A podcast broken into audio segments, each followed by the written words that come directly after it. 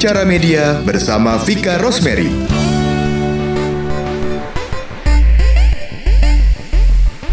Halo, saya Vika Rosemary, praktisi radio selama 20 tahun. Saat ini saya siaran dan menjadi program director di 103.8 Bravo Radio.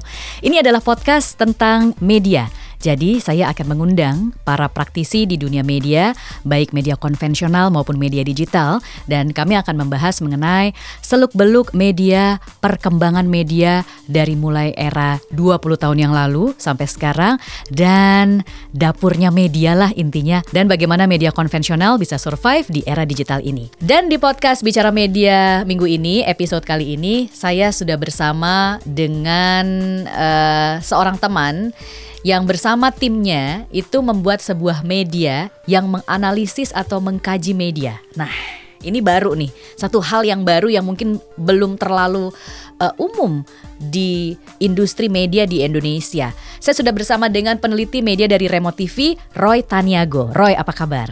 Kabar baik, Vika. Roy, uh, gue tuh sebenarnya pengen mengucapkan terima kasih yang sebesar-besarnya untuk uh, Remote TV dan teman-teman lo nih karena lo sudah membuat satu terobosan yang menurut gue sangat luar biasa. Media menganalisis media, media mengkaji media. Kenapa begitu? Gue nih sebagai orang media gitu ya, hmm. kadang-kadang kesel juga sih ngelihat media terutama media digital atau media konvensional gitu ya yang membuat acara-acara atau program-program yang menurut gue nggak memberikan edukasi ke masyarakat justru memperkeruh suasana atau uh, membuat opini masyarakat tergiring ke satu satu sisi yang menurut gue wah ini bahaya nih. Mm-hmm. Nah akhirnya ada Remo TV gitu loh, yang kalau gue tonton video-videonya gitu ya, yang membuat kajian soal uh, pemberitaan soal LGBT, kemudian kasus Reinhard Sinaga, kemudian iklan rokok, kemudian juga tayangan-tayangan yang uh, apa namanya, yang me menjual kemiskinan di televisi gitu. Menurut gue sangat menarik. Bisa diceritain nggak awalnya latar belakang kenapa lo dan teman-teman kemudian mendirikan remote TV? Mm -hmm. Awalnya nggak sengaja fix sebenarnya. Mm -hmm. Jadi uh, 2009an gitu, gue pribadi bikin marah sama TV gitu, marah sama ini apa apaan sih? Kok orang tua gue, keponakan gue nonton ginian dan dan mereka bener-beneran tenggelam dalam begituan begitu. Uh -uh akhirnya iseng bikin grup-grup Facebook dulu. Okay. grup Facebook dan dulu namanya bukan Remo TV eh ternyata rame. Wah ternyata yang marah sama TV banyak nih. Banyak ya. Akhirnya beberapa orang dari sana uh -uh. Uh, ngajakin kita serius ini ketemuan yuk. Terus ketemuan akhirnya lama-lama jadi serius. Oke. Okay. dan kami semua nggak ada yang punya latar belakang media nggak ada yang punya latar belakang ilmu komunikasi. Ada sih beberapa tapi bukan sebagai peneliti. Jadi okay. lebih sebagai kemarahan warga begitu ya terhadap TV tapi seringnya waktu kami akhirnya belajar uh, sendiri tentang ilmu ini. Akhirnya gue juga sampai kuliah S2 di luar untuk akhirnya rela-relain udah oke okay deh uh, beneran terjun di dunia ini. Awalnya justru gue di musik, oh. belajar musik dan kemudian saya waktu ngerjain remote TV juga sambil di musik. Tapi akhirnya udahlah kayaknya ini full uh, time full aja time di akhirnya sini. akhirnya teman-teman okay. serius dan akhirnya uh, terbentuklah motif kami kami apa uh, bikin resmi-resmiannya tuh 1 Agustus 2010. Oke. Okay. Berarti eh, udah lumayan ya udah 1 Agustus 10, 2010 9 tahun. Iya. Udah hampir sembilan 9 tahun. Oke, oke. Okay, okay. Ma mau masuk tahun ke-10. 10 dan ya dan kami awalnya memang bukan sebagai orang nganggapnya kami media. Sebenarnya kami adalah LSM. Oke. Okay. Kami LSM yang awalnya fokus mengadvokasi isu-isu TV doang, mm -hmm. makanya namanya Remote TV. Oke. Okay. Dulu pakai slogan apa tuh? Uh, hidupkan pikiranmu, mm -hmm. hidupkan televisi, hidupkan TVmu, hidupkan pikiranmu. Okay. Jadi ngomong nonton TV ya, pikiran kita juga harus uh, hidup gitu. Mm. Tapi lama kelamaan kami dari lembaga yang sifatnya advokatif begitu uh, lebih banyak protes. Lama-lama kami sadar ini urusannya bukan sekedar protes terus-terusan tapi mm -mm. masalah regulasi. Mm -mm. Di situlah kami mulai berketemu dengan kelompok-kelompok yang ngurusinnya lebih ke regulasi. Ada aliansi jurnalis independen, mm. ada LBH pers dan lain-lain dan kami fokus uh, waktu itu undang-undang penyiaran. Okay. Di tengah-tengah advokasi itu kami sadar bahwa uh, pengetahuan aktivisme di Indonesia itu apa aktivisme itu butuh pengetahuan. Nah, pengetahuan kita soal media, soal penyiaran di Indonesia itu sering kali sedikit dan banyak diimpor dari pengalaman di Jepang, di Australia, Inggris, Amerika. Amerika, uh -uh. kenapa kita nggak produksi pengetahuan sendiri kenapa kita nggak meneliti ini sendiri kenapa kita nggak membicarakan ini secara lebih serius Ya. akhirnya kami lebih banyak nulis blog uh, website gitu kami banyak bikin tulisan-tulisan dari yang kami nggak bener-bener sekedar apa yang kami pikirin kami tulis Hmm. lama kelamaan itu berubah bentuk jadi penelitian jadi lebih serius dan serius dan serius begitu jadi kurang lebih gambaran eh, besarnya sih seperti, Seperti itu. Berawal dari kemarahan, keprihatinan, kemudian kemarahan Iya. eh, sebagai masyarakat, jadi Iya. eh, yang mengkonsumsi media gitu. Iya, iya. Tapi kalau gue sendiri ya pribadi melihat memang semenjak eh, media digital itu berkembang pesat tiga tahun belakangan ini, media itu memang lebih liar ya. Dalam arti, sorry ini gue pakai istilah liar tuh, eh, soalnya gue bandingin gitu ya sama eh, orang bisa bikin media dengan gampang gitu, media digital dengan gampang, bisa menyebarkan informasi dengan sangat gampang gitu.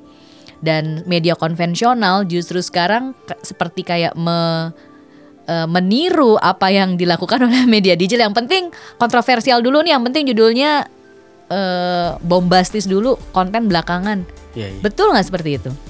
Eh, iya banyak orang menga- sering ngomong pakai istilah yang sering orang ngomong frasenya adalah demokrasi kita kebablasan. Hmm.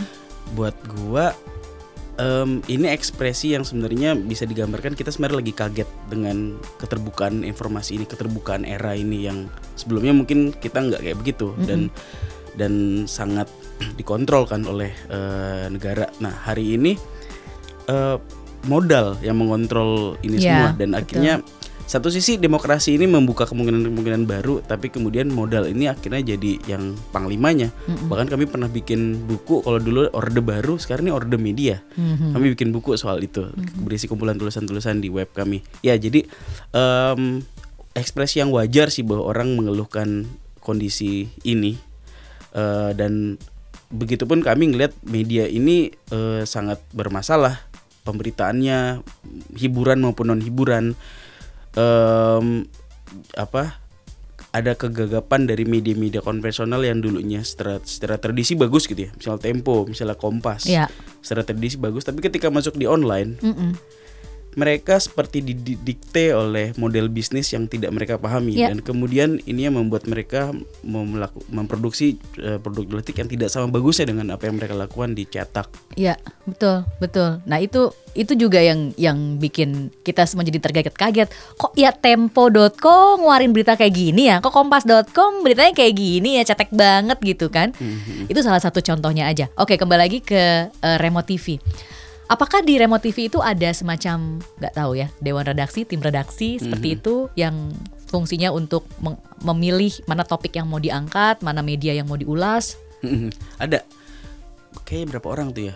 Jadi totalnya kami ada 12 orang yang beneran di konten di redaksi itu sekitar 6 7 orang gitu. Oke. enam orang kalau nggak salah. Heeh. Eh, ya ada. Jadi kami setiap minggu eh, rapat dan menentukan tema. Kami selalu eksperimen terus menerus sih. Kami belum punya st- apa pola kerja yang stabil.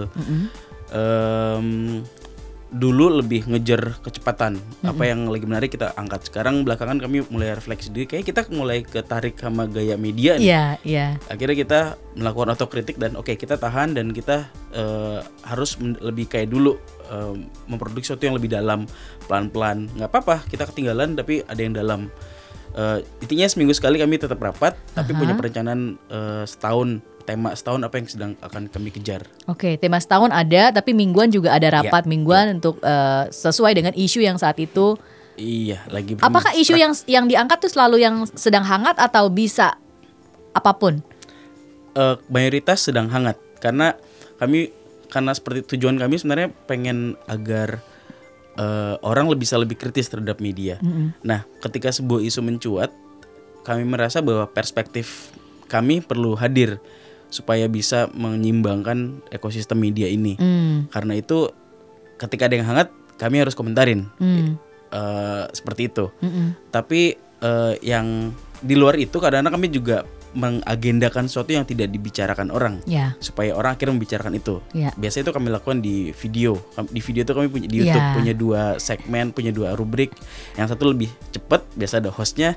Yang satu yang lebih mendalam. Kami sebutnya video esai. Itu Hmm. kadang-kadang kami ngomong sesuatu yang nggak pernah dibicarakan dan kemudian mengubah pembicaraan di media sosial dan satu contoh yang paling berhasil adalah ketika kami ngomongin susu kental manis Ya.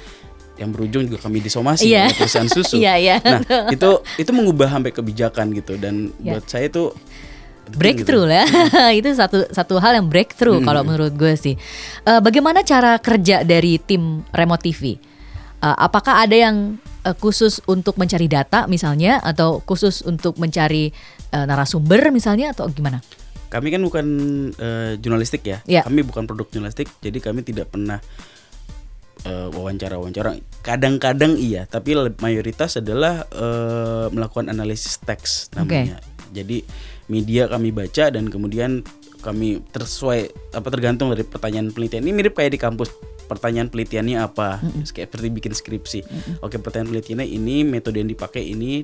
Kalau gitu cari datanya begini. Biasanya ada satu peneliti utama yang membuat desainnya kalau dia butuh bantuan dia ngambil beberapa asisten peneliti yang ada di kami atau kadang-kadang banyak relawan juga dan mereka kemudian bantu nyariin data misalnya hmm, coba dengan kata kunci ini kumpulin semua berita ter, eh, di di tujuh media ini selama periode ini dengan kata kunci ini. Mereka ngumpulin setelah dikumpulin mereka coding dikasih beberapa daftar catat semua narasumbernya dan sam- dan omongannya positif atau negatif terhadap subjek ini. Misalnya begitu. Iya. dan mereka melakukan semacam pencatatan satu-satu dan itu jadi data eh, yang diolah jadi jadi bisa menunjukkan data. Misalnya begitu. Oke. Tapi banyak metode ya di dalam eh, penelitian kami. Itu salah satunya? Itu salah satunya oke. misalnya. Yang pen- eh, yang metode lain seperti apa?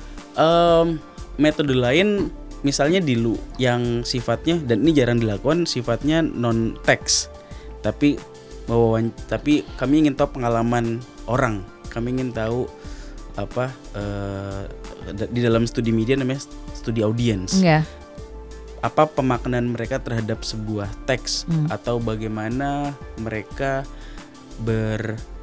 beraktivitas di seputar media sosial. Jadi kita ingin lebih memahami perilaku orang di Oke. seputar media. Misalnya Oke. itu, itu Oke. penelitiannya biasa bergaya apa eh, metodenya wawancara, Hmm. etnografi, observasi. eh, begitu atau studi kebijakan. Hmm. Jadi ngeliatin kebijakan-kebijakan dan lihat peraturan apa yang kemudian menimbulkan masalah A dan B dan C seperti kasus TVRI sekarang misalnya begitu. iya, iya. Oke, ini menarik. Artinya eh, tadi Roy udah eh, juga sudah menggarisbawahi bahwa ini bukan kerja jurnalistik berarti Bukan. ya. Tidak ada wawancara dengan narasumber misalnya, berarti tidak ada cover both sides dan Tidak. segala macam itu juga. Ya. Ini benar-benar mengkaji, mengkaji sesuatu. Nah, eh, berarti ini kadang-kadang bersifatnya subjektif ya. Em, begini. Jadi gini, pertama kami pernah punya rubrik-rubrik yang lebih jurnalistik. Jadi melakukan eh, liputan, wawancara seperti jurnalistik pada umumnya. Tapi mayoritas eh, produk kami adalah kajian. Nah, di dalam kajian itu eh, semua orang punya subjektivitas. Begitupun wartawan. Yang membuat sesuatu produk ad- menjadi objektif adalah metode, prosedur. So, sambil eh, ilustrasi ke di kedokteran misalnya. Dokter mungkin dia subjektif, dia nggak ingin melayani pasien A, pasien B dan C tergantung latar belakangnya dan latar belakang si dokter.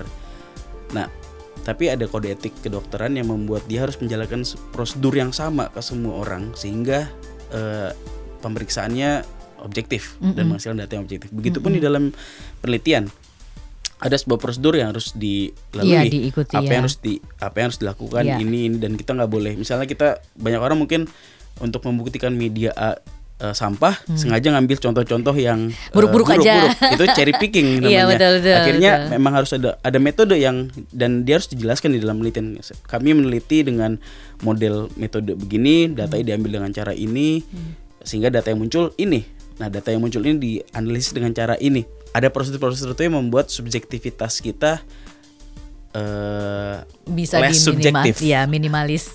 walaupun kami nggak selalu senang dengan eh, apa objektivitas yang steril Ya. dari bahwa Betul. justru em, harus ada keberpihakan tetap kan. Betul. Nah, keberpihakan itu yang penting. Jadi perspektif yang dipakai. Siapa yang sedang di uh, uh, bela dalam uh -uh. konteks ini? Siapa yang sedang ingin dimenangkan? Siapa yang sedang ingin dikritik? Jadi perspektif itu yang kemudian paling penting di kami. Okay. Kalau di dalam studi media itu namanya uh, ilmu kritis, ya. teori kritis. Hmm. Kemudian uh, target audiensnya dari Remo TV itu siapa? Kalau kalau gue lihat dari video-video dengan colorful dan cara pembawaannya seperti itu, kayaknya anak muda nih millennials. Hmm, Betul. Uh, fokusnya memang sekitar berapa tahun belakangan ini ke anak muda, hmm. mungkin empat tahun belakangan. Tapi dulunya kami fokusnya ke wartawan, mm -hmm. ke pengambil kebijakan, mm. ke akademisi, aktivis dan kami kemudian refleksi lagi. Ini kayaknya nggak tepat deh metode ini. Mm. Mengomong sampai berbusa ke wartawan, ke regulator, nggak ada yang pernah berubah. Mm. Kenapa nggak kita uh, menciptakan masyarakat yang kemudian kritis mm. dan akhirnya memunculkan demand -mm. konten yang bagus. Uh, misalnya di di barat gitu misalnya kita lihat sekarang ada produk-produk yang fair trade. Ya. Produk-produk yang tidak mengan, tidak menyiksa hewan dan ya. segala macam itu kan muncul karena ada demand dari publiknya. Ya, betul. Publiknya ada nilai yang dipelihara dan kemudian itu mendikte mengubah kebijakan industri. Ya. Nah, kami sedang melakukan hal yang sama sebenarnya. Uh, targetnya adalah uh, audiens harus lebih kritis dan kemudian itu memunculkan demand konten mm -hmm. yang lebih baik. Mm. Um, apa Uh, karena itu fokusnya ke anak muda karena mereka yang secara populasi juga jumlahnya lebih banyak. banyak dan mereka mengendalikan opini publik hari ini dan investasi ini penting supaya uh, karena kami politis ya uh, hmm. organisasi kami kami uh, memang pengen pengen bikin orang lebih politis terhadap -hmm. situasi di Indonesia dan Betul. bisa bisa lebih kritis mengkritik kebijakan bisa bantu orang bisa Betul. banyak hal begitu jadi Betul. anak muda ini semacam investasi supaya di masa depan uh, ada generasi yang baru lebih baik gitu, ya, yang betul. lebih kritis. Ya betul.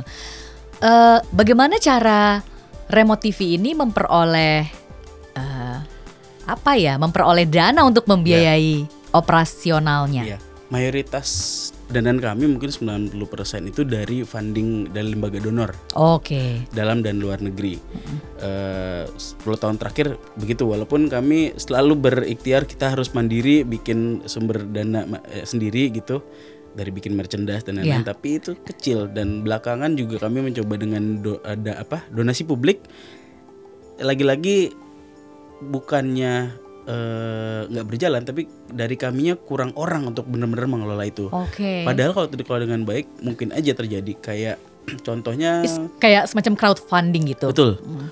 Uh, tahun tahun berapa ya? Gue lupa tahun 2018. Mm -hmm. Kalau nggak salah, mm -hmm. uh, kami tuh hampir bangkrut beneran nggak okay. ada duit lagi okay. tinggal berapa bulan akhirnya kami umumkan itu dan kemudian banyak orang bantu secara uh, swadaya, ya. oh, surah okay. swadaya. Oke. Okay. Terkumpul berapa seratusan juta begitu wow. di okay. lewat kita bisa. Okay. Dan yang menarik ini yang menarik dan bikin kami haru juga hmm. uh, banyak yang melakukan uh, sumbangan-sumbangan itu di kampus-kampus hmm. pakai kotak-kotak tanpa okay. sepengetahuan kami. Okay. Atau yang dibikin waktu itu lagi bulan puasa buka puasa bersama bayar sekian sekian persen disumbangkan buat remote TV. TV. Oh. Ada okay. juga anak-anak SM SMK waktu itu ngel yeah. ngelola gituan juga sumbangan-sumbangan di sekolah-sekolah mereka. Itu yang bikin kami haru ternyata banyak yang nonton kami yeah. dan mungkin mereka merasakan manfaat. ada manfaat dan mereka nggak pengen ini uh, tamat begitu. Mm -hmm. Itu yang bikin kami wah ini uh, bersalah banget nih kalau stop nih yeah, atau betul atau menyia-nyiakan dukungan uh, banyak orang. Oke, okay. nah apa strategi remote TV ke depannya untuk menggait lebih banyak audience tentunya. Uh, uh, kami sekarang lagi menyiapkan sebuah studi di internal kami memahami mm-hmm. uh, kelompok muda ini, okay. uh, milenial ini, uh, generasi uh, X juga apa yang sedang mereka uh, apa apa apa hasrat mereka, bagaimana perilaku mereka, bagaimana macam-macam.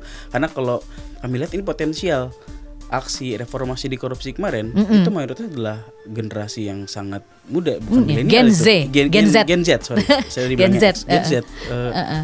mereka ini generasi yang nggak pernah mengalami orde baru dan dan putus itu uh, apa namanya tradisi kritisnya di kampus kita nggak pernah iya. mengalami iya. sebesar itu terakhir 98 jadi udah sekitar 20-an tahun hampir 20 tahun nggak terjadi apa-apa tapi ini tiba-tiba muncul ini generasi yang mungkin dalam pendapat kami banyak dididik mendapatkan manfaat dari media sosial, Ya. dapat manfaat dari nonton uh, Netflix yang nilai-nilai terinternalisasi mereka sedang meng- apa, mendorong perubahan nilai soal gender equality soal uh, penghargaan terhadap disabilitas Ya. terhadap orientasi seksual berbeda Ya. ini generasi ini generasi yang baru dan menurut kami politis. Nah, kami pengen lebih memahami mereka. Dengan Hmm. lebih bisa lebih memahami mereka, eh, kami berharap bisa mencari gaya penulisan, gaya penelitian, eh, apa namanya topik yang menarik, yang Hmm. relevan buat mereka itu apa, supaya mereka nanti bisa jadi sesuatu yang eh, kontributif buat masyarakat kita. Nah, kami ngelihat bahwa tema tahun ini yang kami sedang usung adalah soal lingkungan. Hmm. Ini isu yang penting dan nggak digarap sama sekali, bukan Iya. digarap sama sekali, sedikit dibicarakan. Padahal Betul. Kita akan tamat hidup kita Iya. generasi ke depan kalau ini nggak dipikirin serius. Iya betul, betul. Di Eropa, di banyak negara, gerakan ini sangat serius anak-anak mudanya. Bahkan sekarang mereka yang punya sikap eh, pro lingkungan sekarang dicap sebagai ekstremis. Iya. Beberapa grup sekarang sedang di ban, termasuk Greenpeace dan beberapa lainnya. Eh, nah di Indonesia gerakan itu belum ada. Kami ingin lihat bagaimana studi-studi. Kami ingin melakukan studi terhadap media. Bagaimana media mengcover isu-isu lingkungan. Tentang lingkungan. Dan kami ingin mendorong juga isu apa sih sebenarnya yang penting media perlu garap. Oke, menarik, menarik.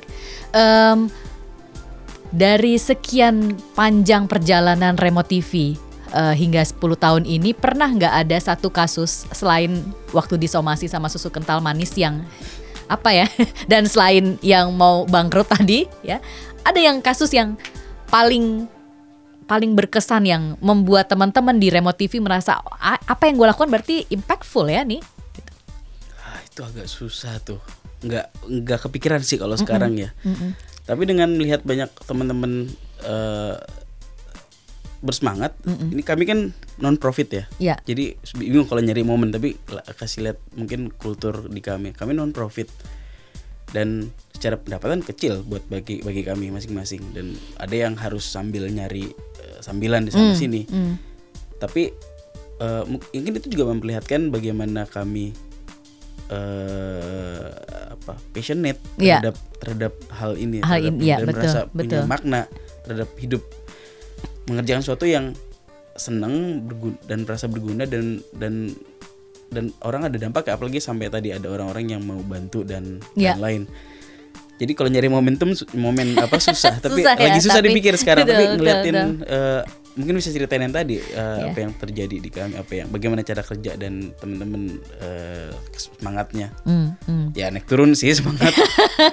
Lan Hekton tapi mudah-mudahan itu remote TV nggak nggak berhenti nggak nggak berhenti secepat yang orang-orang pikir harus terus Semoga. ada nih harus terus ada oke eh, sebagai pemerhati media Roy dan teman-teman sebagai pemerhati media sebenarnya eh, hal-hal apa yang harus dilakukan oleh media yang konvensional seperti radio dan televisi misalnya ya di tengah gempuran media digital yang ada sekarang Em, susah memberikan at- apa pendapat yang sangat konkret begitu ya. Hmm. Tapi mungkin ini agak abstrak dan nggak lebih how to Hmm. eh, tips gitu, nggak how to tips tapi abstraksi, abstraksi dari sebuah pikiran. Eh banyak orang bilang ini konteksnya jurnalisme aja dulu ya. Bisnis jurnalisme itu bisnis yang sulit bertahan di bisnis ini sulit. Eh, tapi gue baca satu artikel yang kemudian bahwa bertahan dalam jurnalisme lebih sulit. Bedanya adalah kalau bertahan dalam bisnis jurnalisme, mereka bertahan untuk tetap bisa ada, tetap punya profit, tetap adalah kayak yang sekarang terjadi semua. Kalau kita ngeliat, kalau pakai perspektif itu, kita ngeliat banyak media tumbuh dan banyak media baru tumbuh-tumbuh terus yang bahkan kita nggak pernah tahu namanya. Artinya memang ada keuntungan di sini. Artinya sekedar bertahan dalam bisnis media adalah sesuatu yang relatif lebih mudah. Asal ngikutin em, apa apa yang sekarang sedang ada nih ekosistemnya hancur begini. Eh, beritain sesuatu yang sampah, potret eh, rumahnya Reinhardt pakai drone, Drone. atau ngomongin apa lipstiknya siapa Iya. atau Nia Ramadhani Iya, nggak bisa, nggak bisa ngupas salak. Nah, itu itu i- bi- bi- ber- sekedar bertahan dalam situ adalah suatu yang eh, relatif lebih mudah Ya, tapi akan tapi kemudian jurnalisme nggak akan lagi punya harga. Profesi jurnalis nggak akan lagi dihargai dan mungkin orang akan semakin antipati terhadap jurnalis. Sekarang kalau kita lihat banyak orang uh, marah gitu terhadap karena yang satu dukung A, satu dukung B dan jurnalis jadi bulan-bulanan. Em, ini yang terjadi kalau menurut uh, gua adalah karena mereka tidak bertahan dalam jurnalisme dan ini yang lebih sulit. Artinya bertahan dalam prinsip-prinsip yang sederhana, nggak sederhana sih, yang utama gitu. Prinsip tentang bahwa yang dilayani oleh jurnalisme adalah warga. Ya. Mereka adalah eh, hal pertama dan yang utama untuk dilayani. Karena itu bikinlah produk jurnalistik yang relevan buat kebutuhan mereka. Apa yang relevan? Kadang-kadang banyak hal-hal yang kecil yang kita mungkin eh, taken for granted apa pun ya. Soal air bersih aja, Ya. soal internet aja. Kenapa kita nggak pernah mendiskusikan internet yang eh, lebih inklusif? Iya. Misalnya, ambil contoh. Ini ngomong jadi ngalur ngidul nggak apa-apa. Nggak apa-apa. Em, misalnya kita tidak pernah melihat informasi sebagai basic uh, public goods Iya. seperti air, seperti seperti uh, listrik begitu ya. Uh, itu kayak bawa barang mewah harus dibeli. Nah, uh, padahal di dalam demokrasi informasi adalah satu hal yang penting. Kita bisa berkonti- bisa berpartisipasi dalam pemilu dalam lingkungan RT RW karena kita punya informasi yang cukup untuk mengambil tindakan keputusan gitu. Nah, em, informasi hari ini bisa didapat dan bisa kita berpartisipasi dalam internet. Hmm. Karena itu internet harus jadi public harus jadi uh, public goods, Goods, harus jadi iya. basic rights, Iya. uh, hak dasar orang banyak. Iya. Di Finland misalnya, Iya. itu udah jadi udah jadi udah jadi ya basic rights. Pemerintah mewajibkan diwajibkan untuk menyediakan per warga negaranya berapa megabyte begitu dalam sebulan Oke. supaya mereka bisa terhubung dengan bisa dapat informasi dapat terhubung dengan dunia luar jadi nah artinya sebenarnya kebalik ke jurnalisme jurnalisme bisa membuat beberapa hal yang pen- yang penting dan relevan itu diketengahkan dibicarakan kita supaya kita mendapatkan manfaat dengan begitulah eh, jurnalisme akan kemudian dapat posisi yang terhormat di, di- dipercaya oleh masyarakat ya dengan demikian mungkin eh, secara finansial secara bisnis bisa lebih diperbaiki juga Ya. kalau kita lihat eh, bagaimana Guardian, The New York Times di luar Ya. bisa bertahan dari donasi publik, Ya. Eh, mungkin kita harus mulai itu. Tapi mereka punya tradisi yang panjang Ya. sehingga mereka dipercaya oleh warganya. Betul, betul. Nah itu jadi PR tersendiri tuh buat media-media sekarang ya, media konvensional seperti yang tadi kita sampaikan, beberapa media yang dulu punya praktek jurnalistik atau praktek eh, investigatif jurnalistik yang bagus, tiba-tiba ketika sudah masuk ke digital jadi cetek gitu ya pem- pemberitaannya untuk mulai berpikir ulang. Mau dibawa ke manakah media saya? Apalagi di tengah ini sekarang yang ada yang namanya buzzer, ada yang namanya selebgram, ada yang namanya seleb tweet gitu ya. Kadang-kadang kita lebih percaya apa omongan dari si seleb tweet atau selebgram atau youtuber itu dibanding isi media. Iya, ya enggak? Kan s- seperti yang sekarang fenomena yang sekarang ak- akun digembok gitu ya. Hmm. Orang lebih percaya informasi dari akun digembok gitu kan daripada Iya. daripada eh, pemberitaan media Hmm. terkait ha- Garuda misalnya. Oke, Roy, terima kasih banyak sudah mau bercerita tentang Remote TV. Sama-sama. Mungkin bisa dikasih informasi eh, ke pendengar semua kalau pengen eh, tahu lebih banyak tentang Remote TV atau menonton eh, videonya atau membaca kajiannya di mana? Ya. Remote ke- eh, tinggal googling misalnya Remote TV dengan ejaan Indonesia R E M O T I V I. Eh, begitupun media sosial kami semuanya Twitter, Instagram, YouTube-nya pakai nama itu. Eh, kalau websitenya remotv.or.id. Hmm, remotv.or.id Iya. itu ya. Eh, masih bisa diakses gratis kan belum subscribe Nggak, ya? kami nggak akan melakukan itu.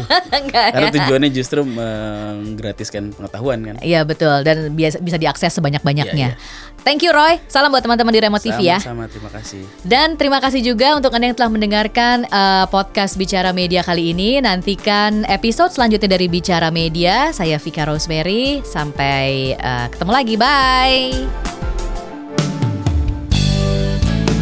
Terima kasih sudah mendengarkan Bicara Media bersama Vika Rosemary. Nantikan episode berikutnya.